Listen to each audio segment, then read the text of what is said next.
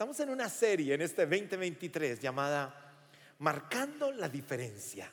Son tres domingos con tres palabras claves, tres virtudes que cada uno de nosotros tenemos que trabajar en el 2023 y son la fe, la esperanza y el amor. Y dice, estas tres, decía el apóstol Pablo en 1 Corintios 13, y después dice, y la más importante es el amor, o sea que no puede perderse el próximo domingo porque hoy vamos a hablar de la esperanza. ¿Ok?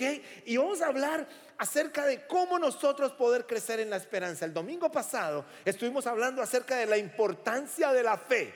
La fe es el fundamento para nosotros poder tener una vida con el Señor.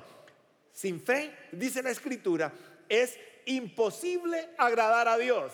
Quiere decir, no puedo agradar a Dios si no tengo fe. Usted puede tener una, una tarjetica con un Cristo en el bolsillo, usted puede tener una cadena, usted puede tener una cruz, usted puede tener una Biblia abierta, usted puede venir a Champion Forest, pero la escritura dice, sin fe es imposible agradar a Dios. Por eso la fe es el fundamento que te va a permitir esa conexión permanente con tu Señor. Es un paso de confianza, de descansar completamente en los brazos del Rey. Y hoy vamos a hablar acerca de la esperanza. ¿Cómo llenar mi vida de esperanza en este 2023? Si tú no tienes esperanza, mis queridos amigos que están aquí, no hay nada que sea expectante bueno para ti en este 2023. Será un año completamente igual o peor posiblemente tu año anterior fue muy bueno, entonces quiere decir que será un año perdido cuando yo vivo un año sin esperanza con el Señor. Hay una palabra que agarró muchísima fuerza, fuerza en el tiempo de la pandemia, que es la palabra resiliencia. Resiliencia. Repita conmigo, resiliencia. Esa palabra agarró muchísima fuerza en el tiempo de la pandemia y la resiliencia es el proceso para adaptarse bien a la adversidad. Es el proceso para cómo yo me adapto bien a la adversidad. Quiere decir, ¿cómo estoy listo? ¿Cómo estoy preparado para yo poder afrontar la adversidad? Ahora, ¿qué es la adversidad? Esos problemas que hay en este mundo caído, esas enfermedades que aparecen, esos problemas financieros, esos problemas de relaciones, todas esas cosas que yo voy a enfrentar constantemente en mi caminar. Y eso es lo que eh, eh, se habló mucho acerca de la resiliencia. Ahora, se lo voy a explicar todavía de otra manera. Es como cuando usted que hay una palma esas palmas que están en la playa y de pronto está llegando un huracán. Y yo tengo una foto aquí con esas que me va a ayudar a usted a explicarle esa palabra resiliencia. Mire, lo que quiere decir es la capacidad que tienen esas palmas que están ahí de casi agacharse y ser flexibles en esos momentos tan complicados. Y a pesar de que vienen esos vientos tan terribles, la mayoría de ellas permanecerán de pie porque tuvieron la capacidad de afrontar ese viento. Quiere decir, no fue fácil, tuvieron que afrontar esos vientos, esas tormentas, esos huracanes, pero después quedan nuevamente de pie. Y quiero mirarle y mostrarle cuál es la siguiente foto, porque eso me ayuda a entender. Mire, mire cómo quedaron. Hubo, una que no tuvo resiliencia. ¿Ah? Quiere decir, hubo una que no aguantó. Pero las demás, ¿cómo quedaron? Despelucadas. ¿Ah? Quedaron de pie, pero despelucadas. Y, me encanta que hayan quedado despelucadas, porque después de unos momentos difíciles en la vida, no quiere decir que, que yo me quedo de pie y como si nada pasó, no, quedo despelucado, necesito ajustarme, necesito ir a acomodarme, pero el gran triunfo es que esa tormenta y situación no terminó con el proyecto de vida que Dios tiene para mí. Y lo hermoso hoy es que usted tiene un proyecto de vida que el Señor escribió en el libro de la vida referente a usted, porque usted es único para Él y el Señor quiere que ese proyecto se lleve a cabo. Pero usted necesita vivir una vida de esperanza. Ahora, ¿qué es la esperanza? La esperanza es una expectativa segura Ahí tengo el concepto de esperanza. Es la expectativa segura. La esperanza es una firme seguridad con respecto a las cosas que no son claras y son desconocidas. Y esa... Eh, Esperanza bíblica no es algo que yo diga, ay, sí, de pronto va a pasar eso. Es como una ilusión vaga. No, la esperanza bíblica es la convicción de que el Señor me va a sacar adelante y va a cumplir conmigo sus propósitos. Y yo lo tengo que tener completamente claro para este año, porque si no tengo claro esto, rápidamente terminaré en cualquier situación. Hebreos capítulo 10, versículo 23 dice, mantengámonos firmes sin titubear en la esperanza que afirmamos, porque se puede confiar en que Dios cumplirá sus promesas. Y entonces la escritura nos está animando para empezar este año en algo muy importante. Dice, no titubees que el Señor va a usarte de manera especial. No titubees que el Señor va a cumplir los propósitos que Dios tiene para ti. No titubees que tus errores del pasado van a acabar completamente con las cosas que Dios tiene para ti. No, no titubees. Cuando yo leo ese, cuando leo ese, ese verso, dice, porque se puede confiar en que Dios cumplirá sus promesas. Entonces quiere decir, el Señor tiene promesas para usted y para mí en este año, en este 2023, en su vida. Y es supremamente importante que nosotros no titubeemos cuando el Señor nos ha regalado algo. Caminemos en esa dirección. Cuando yo estoy completamente con la paz que el Señor nos ha regalado a nosotros, tengamos la esperanza de que el Señor va a ser algo especial en nuestra vida. Tenga la esperanza que el Señor va a hacer algo especial en su relación de pareja. Tenga la esperanza de eso. Nosotros estamos haciendo el programa recomprometiéndonos con el propósito de que algún hogar que posiblemente esté por allí esté diciendo no hay esperanza. Bueno, te quiero decir, hay esperanza cuando Dios está de por medio. Entonces volver a vivir esa esperanza es la invitación del mensaje del día de hoy. Ahora la pregunta sería, ¿cómo puedo vivir o por qué puedo vivir una vida esperanzadora en un mundo complicado, en un mundo lleno de situaciones difíciles. ¿Por qué puedo vivir una vida llena de esperanza? Si escucho las noticias y son terribles, si la gente que está prediciendo el 2023 habla de guerras, habla de economías terribles, habla de recesiones, habla de cantidad de problemas, ¿por qué yo puedo vivir una vida llena de esperanza? Y el primer aspecto que te quiero dejar el día de hoy, que es el más importante de todos, que es, es el que tú nunca vas a poder olvidar, es porque soy perdonado y tengo una nueva oportunidad porque soy perdonado y yo tengo una nueva oportunidad. Cuando yo entiendo ese concepto, puedo decir, mis errores del pasado, mis culpas y las cosas que pasaron atrás no van a matar completamente mi vida, porque soy perdonado y tengo una nueva oportunidad para vivir. Romanos capítulo 8, y nos vamos a quedar en Romanos capítulo 8 por los próximos minutos. Versículo 1 tiene el texto más esperanzador que una persona pueda leer. El texto más esperanzador es un texto que llega a lo profundo de su corazón, que transforma. Y mire lo que dice Romanos 8.1. Ahora pues ninguna condenación hay para los que están en Cristo Jesús, los que no andan conforme a la carne, sino conforme al Espíritu. Usted tenía que emocionarse usted tenía que... Le voy a decir por qué. Le voy a decir honestamente, así por qué. Porque todos los que estamos aquí somos imperfectos. ¿Vino Mr. Perfecto hoy? ¿Está mi, Mrs. Perfecta? No le levante la mano, ya no, no, no se la levante a la hermana, no, no. ¿Ah? No. Todos nosotros hemos fallado en un momento determinado. Todos nosotros le hemos regado en un momento determinado. Hemos mandado la bola donde no tenía que mandarla.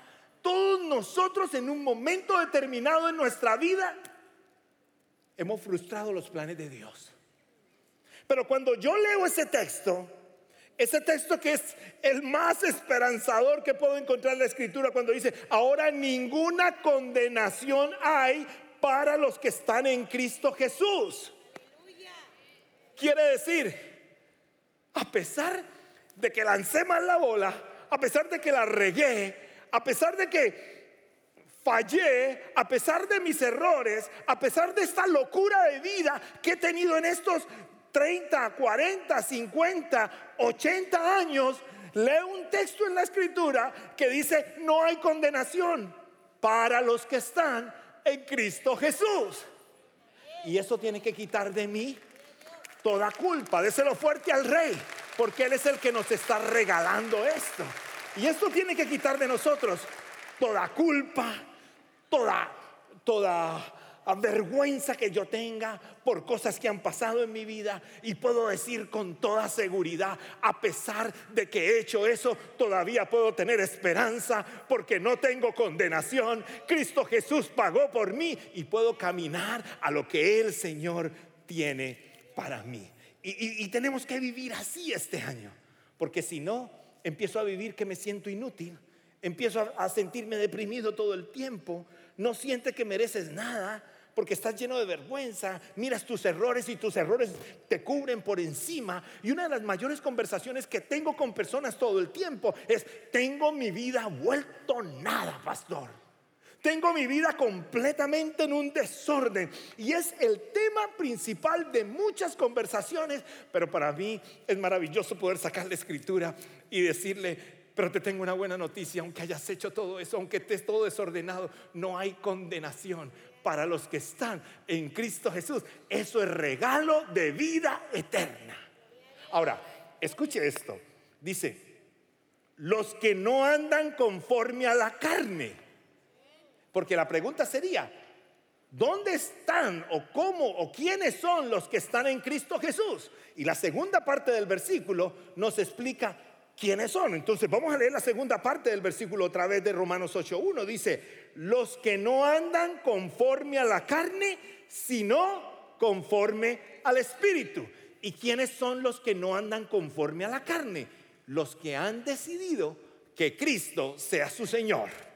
Los que hemos tomado la decisión de no voy a hacer lo que mi cuerpo pida, lo que mi mente pida, sino que tengo un filtro que es la palabra del Señor que me permite saber qué le agrada a Dios, qué hace un hijo de Dios y qué no hace un hijo de Dios. Y si yo tengo la capacidad de pasarlo por este filtro, entonces es porque ya tengo el Espíritu en mí, porque he recibido a Jesús como mi único y personal Salvador y cuando Jesús se fue a ir a sus discípulos, le dijo, no me van a tener al lado, pero yo les voy a dejar un consolador. ¿Y sabe quién es ese consolador? El Espíritu Santo. No se asuste cuando le hablen del Espíritu Santo. No, no es el fantasma Gaspar. No, el Espíritu Santo y a veces nos da miedo. No, es la misma presencia del Señor en tu vida y en tu corazón, que tú la sientes, que tú la escuchas y que te da a ti el camino cada día para poder tener conversaciones constantes con el Señor. Dios no quiere que viva de manera arruinada. Dios no quiere que vivas con tu mente ocupada en los errores que has cometido. Dios quiere que estés lleno de esperanza. Por eso te manda a decir hoy, no hay condenación si vives en Cristo. Te tengo una mala noticia. Habrán otras personas que te van a condenar. Pero Cristo, si estás caminando con Él, te perdona, te limpia, te hace nuevo y te permite vivir un año sin condenación porque estás caminando solamente con Él. Ahora, caminando en el Espíritu quiere decir en su presencia. Efesios 2:12 dice, en aquel tiempo estabas sin Cristo, alejados de la ciudadanía de Israel, ajeno a los pactos de la promesa sin esperanza y sin Dios en el mundo. Cuando estabas sin Cristo, estabas ajenos. Pero en este momento en el que ya haces parte de la familia del Señor porque has recibido a Jesús, tu Padre se llama el Dios Padre. Quiere decir, tú cuentas con el Dios Padre y tienes hijos y el Dios Padre tiene sus hijos para siempre. Y es muy importante que nosotros tengamos esta parte clara. Cristo está en los creyentes por su espíritu, decía alguien, y los creyentes están en Cristo por su fe. Cristo está en los creyentes por su espíritu, esa es su presencia. Cuando Él dijo, les dejo el consolador, y los creyentes solamente estarán en Cristo cuando nosotros tenemos fe y confiamos en Él. Hay un segundo elemento. ¿Cuál es el primero? No tenemos condenación y tenemos una nueva oportunidad. Él te quiere regalar una nueva oportunidad. Porque Dios está disponible para fortalecer y cambiar mi vida. Quiere decir, no solamente Él te hace nuevo, Él te da la fuerza para poder caminar en esa situación. Anda hasta el versículo 31 de Romanos 8 y mira lo que dice. ¿Qué pues diremos a esto? Si Dios es por nosotros, ¿quién contra nosotros? Aquí, aquí está diciendo, si Él está conmigo, Él me fortalece. Si Él está conmigo, ¿quién va a acabarme? Si Él está conmigo, Él es mi todo. Dios nunca ha tenido la intención de que tú puedas cambiar por tu propia cuenta. Él quiere darte la sabiduría y la fortaleza para tu cambio. A veces digo, es que yo voy a cambiar. No, tienes que buscar de su presencia y su poder te permitirá poder cambiar. Dios te ama demasiado para dejarte como estás. Él está listo para borrar tus errores y ayudarte a cambiar. Pero necesito su presencia. Van a llegar tentaciones. Si estoy sin su presencia, rápidamente caeré. Van a llegar problemas Van a llegar dolores. Si estoy en su presencia, rápidamente me desanimaré. Pero si estoy con Cristo, Él me sostendrá. Van a, llevar van a llegar ansiedades. Van a llegar miedos. Inseguridades. ¿Qué va a ser de mí si pasa esto? Claro, si yo me miro a mí mismo, pues va a pasar mucho porque no soy mucho. Pero si recuerdo que mi vida está en Cristo, si recuerdo que mi familia está entregada a Él, entonces vivo en la fortaleza que Él me da. No estás listo para enfrentar las tormentas de este 2023 por ti mismo, pero Cristo está listo para enfrentarlas contigo. Escuche esto. Se lo explico de esta manera. Ahora en octubre tuvimos la oportunidad de tener una, una, invitación para pasar unos días en Colorado. Y allí estando en Colorado, la persona que nos había invitado tenía para nosotros unas bicicletas. Para hacer bicicleta de montaña. Pero eh, nos emocionamos de un momento determinado, pero después nos acordamos de que Colorado no es como Houston, porque Houston es plano. Y cuando uno ve una medio cosita así, uno dice la montaña. Ah, eh, la montaña más alta que tenemos es el puente de la 45 con, con 8. Y, y, fue interesante porque nos dieron todas las bicicletas, eran como 12. Y salimos a montar bicicleta. Pero fue interesante que empezamos a encontrarnos una montaña y yo con mi esposa íbamos atrás y la montaña empezó. Y todos los que iban adelante ya en la montaña se movían a un lado con un esfuerzo impresionante. Pero la bicicleta de Nora y la mía tenían algo especial. Tenían un botoncito. Nadie sabía que lo tenía, no se veía fácil. Y recuerdo que le digo, ya empezó la montaña, húndelo. Para los que no entienden, húndelo, púchalo. ¿Ah? Tócalo. Ponle una más. Y vamos con el pastor Vázquez. El pastor Vázquez se alrededor la montaña. Se volteaba de un lado para el otro. Y cuando vamos llegando nosotros, así. ¿Qué pasó?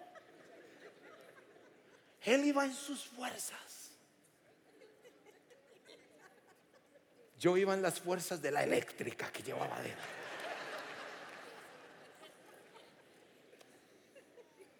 ¿Será que te vas a atrever este año a vivir en tus fuerzas? Sabiendo que las fuerzas de tu Padre Celestial están disponibles para ti, para llenarte de seguridad, de que no importa que venga, yo tengo la confianza y la esperanza de que aunque se vea tormentoso, el Dios Padre me sacará avante. Y si tengo esa convicción y esa seguridad, yo puedo descansar completamente en su presencia. Recuerda, Él no está esperando que seas victorioso en tus situaciones por ti mismo. Él está esperando que dependas y confíes plenamente en su poder. ¿Por qué puedo vivir en esperanza? Porque Dios tiene control sobre todas las cosas. Diga conmigo, todas las cosas. Todas las cosas. Vaya al versículo 28 del mismo Romanos y mire lo que dice. Y sabemos que a los que aman a Dios, todas las cosas le ayudan a bien. Esto es, a los que conforme a sus propósitos son llamados. Este posiblemente es el, es el segundo versículo más mal interpretado de la escritura. Porque a todo el mundo le encanta este versículo. Y si alguien le pasó algo, le dice, no se preocupe que al Señor le ayuda a todo porque todas las cosas bien son para bien. Y cuando usted lo analiza, dice, y sabemos, el apóstol Pablo está escribiendo, le está escribiendo a la iglesia en Roma, y lo está escribiendo desde el lugar de Corinto, en un tiempo donde el apóstol Pablo está teniendo una temporada, esperando que pase el invierno para ir a Jerusalén. Y estando ahí en Corinto, él tenía y sabía, porque ya había sido revelado por el Espíritu, que su momento en Jerusalén iba a ser difícil. Y él le está escribiendo a la iglesia de Roma, a una iglesia que quería visitar, pero todavía no había llegado hasta allá. Y le dice, y sabemos, quiere decir, tenemos la convicción, tenemos la seguridad, tenemos la fe, que hay una conexión con Dios que a los que aman a Dios, y aquí viene algo interesante, este versículo, y si tú nos visitas hoy y no has declarado tu vida para Cristo, este versículo es solamente para los que han declarado la vida para Cristo Jesús. Porque dice, a los que aman a Dios, no los que mencionan a Dios, sino los que han puesto a Dios primero. Lo bueno es que si estás aquí, hoy le puedes entregar tu vida a Cristo Jesús. Y vas a poder decir, los que aman a Dios, Todas las cosas, note que dice, no, dice, todas las cosas le ayudan a qué? A bien, no, no está diciendo algunas cosas. Está diciendo qué? Todas. Y todas son las buenas, las cosas regulongas y las maravillosas. Dice, todas las cosas le ayudan para bien. ¿Cómo nos gustaría que el texto dijera, y sabemos que a los que aman a Dios, todas las cosas les saldrá bien? Yo creo que sería el versículo preferido para todos nosotros. Pero dice, todas las cosas le ayudan a bien, las malas, las no malas, las regulares, las buenísimas, todas. Y dice un poquito más, a los que conforme su propósito son llamados. Quiere decir, los que el Señor ha llamado, han recibido ese llamado, el Señor ha llamado a este mundo para alcanzarlo y los que le han dicho, aquí estamos presentes. El Señor va a agarrar tu situación y el Señor va a sacar un provecho para crecer en esa situación. No, no quiere decir que esa situación será fácil, quiere decir que el Señor te acompañará. No, no quiere decir que tendrá un final feliz. No, no, no dice eso. Quiere decir que crecerás para confiar en Cristo Jesús. Creceremos. Eso quiere decir. Por eso esta promesa está para los creyentes. Y sabemos que el Señor, a pesar de estar en este mundo caído, porque no estamos en el cielo todavía, el Señor nos sostendrá cuando vengan estos tiempos complicados. Hay un tercer, cuarto elemento porque yo puedo vivir una vida llena de esperanza. Porque Dios suplirá todo lo que necesito. Hay alguien que confía que la presencia del Señor estará con usted, que Él será su proveedor. ¿Sabe que Él ya nos proveyó el problema más grande que usted y yo teníamos? ¿Y cuál es ese problema? Es que el pecado nos separaba de la presencia del Señor y Él ya nos proveyó la vida eterna. Él ya nos proveyó salvación. Mire lo que dice el 8:28 de Romanos 8. El que no escatimó ni a su propio Hijo, sino que lo entregó para todos nosotros, ¿cómo no nos dará también con Él todas las cosas? Si Él ya nos regaló lo más complicado que era nuestra salvación, ¿cómo no va a tener cuidado de nosotros? Le quieres decir a la persona del lado, el Señor tendrá cuidado de ti en este 2023. Pero dígalo con convicción, no, no con tristeza. Dígaselo riendo.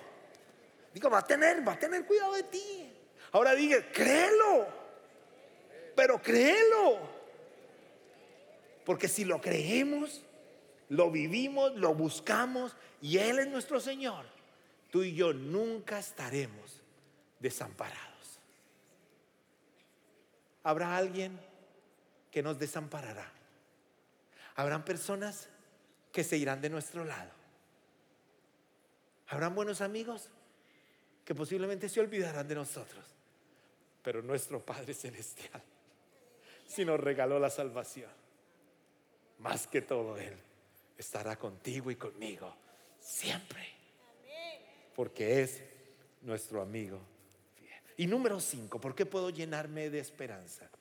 Porque Dios me garantiza un futuro seguro. Nos regala un futuro seguro.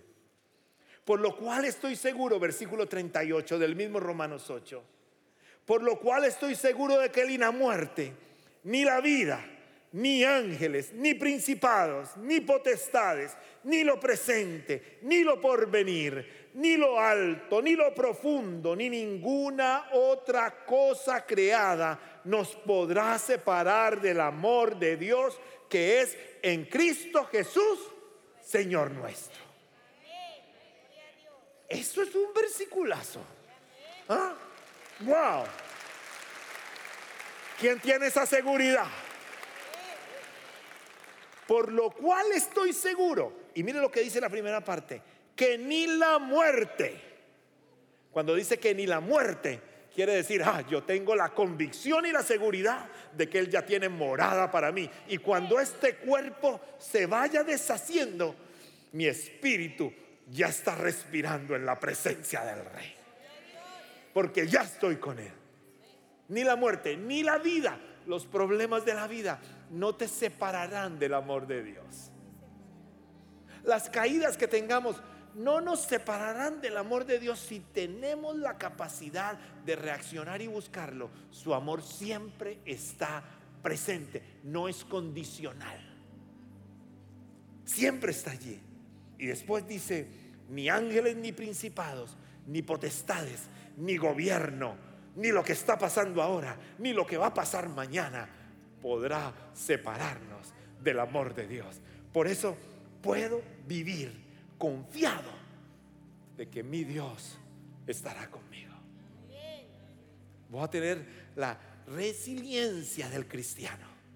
Van a llegar cosas que nos van a incomodar. Van a llegar cosas que nos van a despelucar. Como quedó la palma.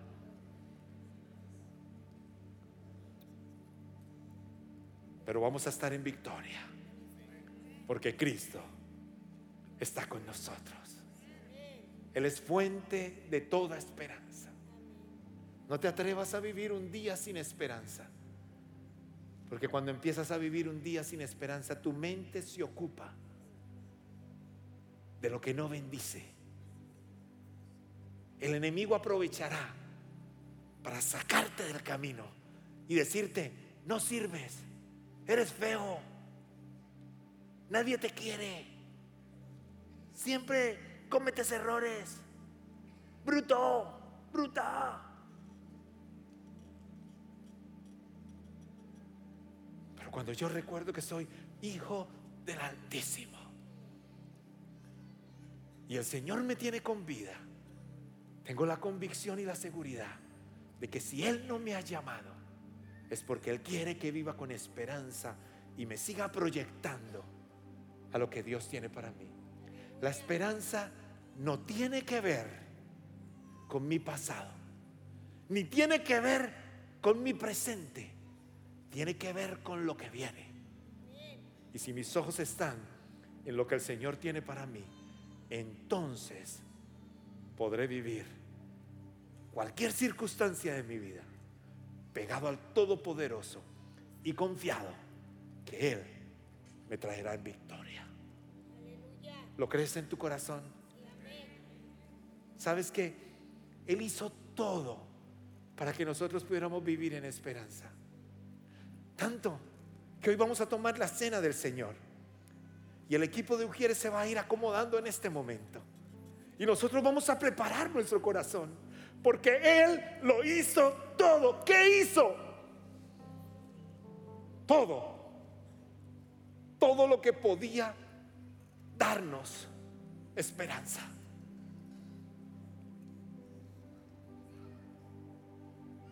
Él se hizo hombre. Él vivió una vida perfecta. Y en una justicia perfecta, todo se paga. Y como en una justicia perfecta todo se paga, lo que el Señor hizo es que como nosotros no podíamos pagar, y siempre iba a haber una separación entre el hombre y el Creador, Él vino y se puso en medio para limpiar nuestro pecado. Y Él fue a la cruz del Calvario para que eso pasara. Gracias por participar del servicio a través del Internet. Esperamos que la experiencia de hoy haya alentado y desafiado su mente y corazón. En Champion Forest nos apasiona ayudar a las personas a conocer a Dios, a crecer en su relación con Él y con los demás, mientras todos, como cristianos, hacemos una diferencia en el mundo. Nos encantaría tener la oportunidad de hablar y orar con usted le invitamos a que ingrese a championforest.org diagonal conectar para que podamos estar en contacto. Y por supuesto, esperamos con ansias el momento de poderles saludar en persona en una de nuestras sedes. Que Dios le bendiga y tenga una semana llena de la presencia del Señor. Nos vemos pronto.